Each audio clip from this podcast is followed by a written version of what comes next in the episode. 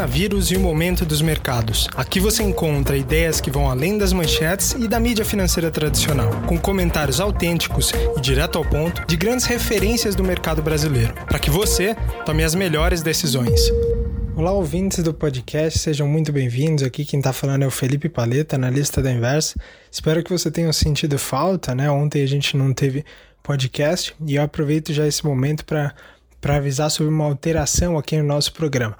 A ideia é que a gente comece a fazer a partir de agora, até para que você tenha um tempo maior para processar todas as informações e também para que a gente consiga aqui compilar o máximo de informações junto com os nossos analistas, nossos especialistas para trazer aqui novas informações para você.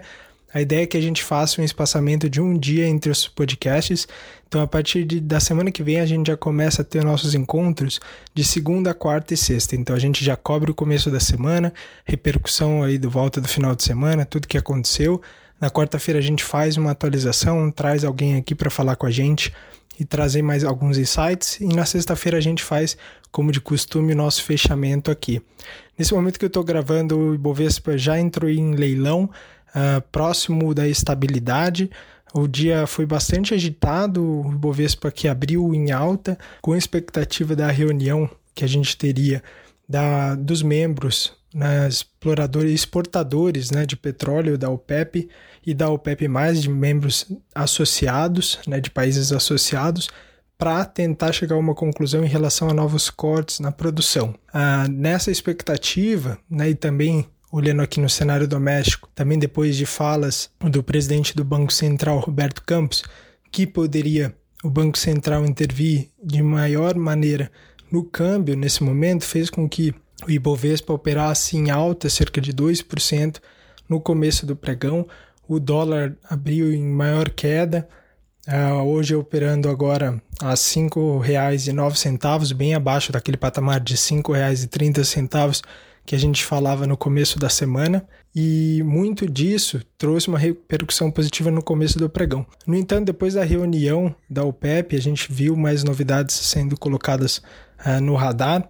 Uh, a gente viu o, Bovespa devolvendo parte do, do resultado do dia, especialmente porque muito se discute nesse momento que mesmo a OPEP tendo chegado a uma conclusão, né, os membros que participam dessa reunião, especialmente Arábia Saudita e Rússia acordaram ali um acordo de corte de produção da ordem de 10 milhões de barris por dia, que era já o que estava sendo expectado pelo mercado. Nesse momento já se discute que a queda na demanda, né, nesse momento causado pelo coronavírus, é da ordem de, de uma produção equivalente de 35 milhões de barris por dia.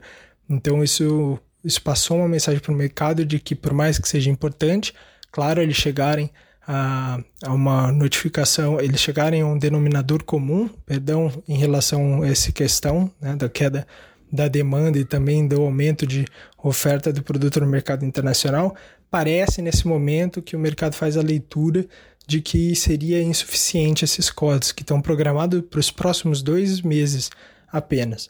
Então hoje o Brent fechou na ICE Londrina perto de 31 dólares o barril, é, bem acima daquele patamar que a gente viu há duas semanas atrás, mas ainda assim devolvendo parte dos ganhos do começo da semana. Também outro fator que sustentou em maior maneira o resultado que a gente viu pelo começo da manhã foi o anúncio nos Estados Unidos de mais um estímulo da ordem de 2,3 trilhões de dólares para apoiar a economia real, né? então para dar estímulo para empresas pequenas e médias. Hoje a gente viu mais dados surpreendentes, uh, já expectado pelo mercado, mas também surpreendentes de novos pedidos de auxílio-desemprego nos Estados Unidos, o que está fazendo nesse momento com que o mercado ele fique em modo de alerta. A gente sempre fala aqui nesse momento que, uh, especialmente nos mercados mais líquidos, na sexta-feira, nesse momento, com um grande fluxo de notícias que estão saindo a todo momento, especialmente relacionado ao vírus,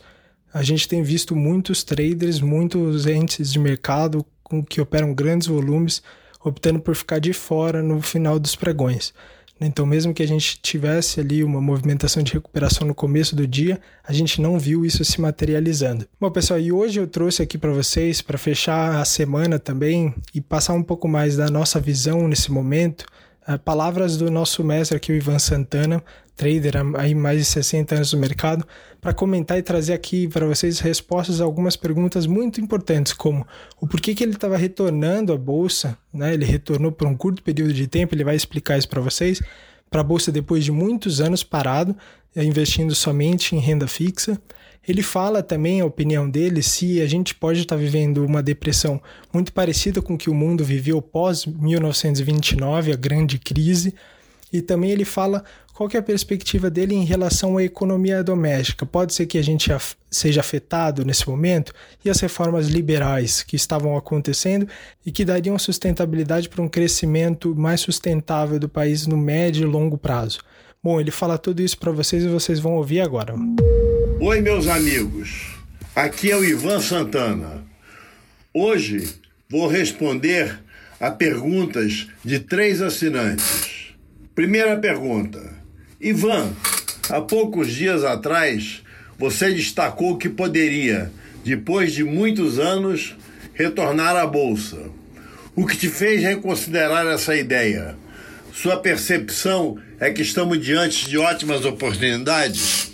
Olha, na verdade, eu decidi comprar ações porque o meu fundo de renda fixa não só estava rendendo menos que a inflação, mas estava tendo a cota em queda diariamente. Então eu, eu resgatei o fundo e comprei ações. Dei sorte. Comprei num daquele dia que fez a mínima, fiquei apenas dois dias, vendi tudo, ganhei 12%.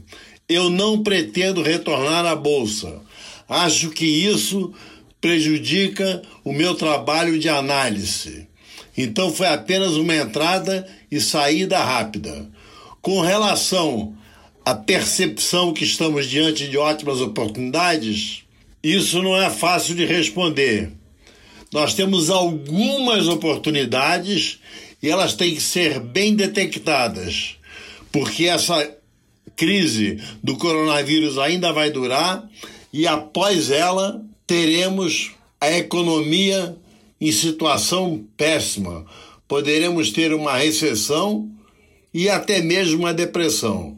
Acho que para aplicar em bolsa, só se a pessoa for um trader que conhece bem o mercado ou então se assinar uma publicação escrita por uma pessoa que conhece bem o mercado. Uma segunda pergunta é a seguinte: muito se especula se essa crise que foi catalisada pelo Covid-19 poderá se transformar em uma depressão de proporções equivalentes à que o mundo viveu em 1929. Você, que escreveu um belíssimo livro sobre essa crise, acredita que, em sentido, as crises se diferem? Olha, as crises podem ser parecidas, apenas parecidas, mas em 29 o governo americano se omitiu. Isso não é problema meu, é problema da bolsa, dos investidores, dos bancos. Resultado: quebraram milhares de bancos e os Estados Unidos viveram uma depressão que durou 10 anos. Agora é diferente. Os governos de todos os países do mundo estão emitindo dinheiro auxiliando as empresas, auxiliando os desempregados. Portanto, não acredito que a gente pode ter uma crise prolongada. A gente pode ter até uma, uma recessão, até uma depressão, mas será de pequena duração, talvez um, um ano, seis meses, no máximo dois anos. Não vai se repetir. Pode ter até outro tipo de consequência, tipo inflação, mas depressão ou recessão prolongada, acho muito difícil. E a terceira e última pergunta, e última pergunta é a seguinte: em relação à economia doméstica, você acredita que a necessidade de intervenção do Estado pode afetar a agenda de reformas liberalizantes e a proposta do governo de avançar em privatizações? Quais os riscos se colocam diante de nós? Olha, meu amigo ou minha amiga, as reformas foram para o brejo tem um assunto prioritário que é o combate a, a coronavírus e depois a tentativa de recuperação da economia. Acho que privatizações numa época que as ações estão valendo muito pouco não é interessante para o governo e as reformas liberalizantes vão ficar lá para 2022, 2023. Acho muito difícil que elas sejam aprovadas agora. Muito obrigado. Bom, pessoal, vocês ficaram aí com uma mensagem muito legal do Ivan nesse momento. Eu acho que uma mensagem muito importante que vale ressaltar aqui, que ele chegou a comentar aqui, não só nesse áudio, mas ele chegou a escrever também nas newsletters aqui pela Inversa Publicações, que você recebe aí gratuitamente. Ele já chegou a falar que em movimentos grandes exagerados de queda como esse, por mais que a gente tenha uma recuperação rápida, e nesse momento, como ele falou, a gente ainda não tem perspectivas, a gente não consegue enxergar o quadro de maneira tão clara assim, então por isso ele está sendo um pouco parcimonioso, por isso que ele comprou e já vendeu embolsando aí esse lucro que ele conseguiu em poucos dias. Uh, esse deve ser um movimento comum. Em grandes movimentos de recuperação, o Ibovespa caiu aí mais de 30%, 40%. Em movimentos de 10%, 20%, 20% a gente pode ver uma pressão contrária atuando sempre como uma resistência. O que a gente está vendo acontecer ali próximo dos 80 mil pontos, né? Então, o Ibovespa bateu lá no 65, chegou a subir até 70, depois voltou um pouco mais, depois subiu para os 80 e voltou um pouco mais e está negociando próximo desse patamar. Então isso deve ser recorrente até que a gente tenha uma melhor visibilidade, que a volatilidade abaixe um pouco no mercado e a gente vai acompanhando isso nas próximas semanas. Então na segunda a gente já tem um encontro marcado aqui. Eu espero que você continue aqui ouvindo esses podcasts conosco. Deixa aqui sempre seus comentários abaixo na página, o que, que você está achando. Isso é muito importante para a gente também ajudar vocês construindo material que também vai te ajudar. Então eu espero que você esteja aqui ligado com a gente e até a próxima.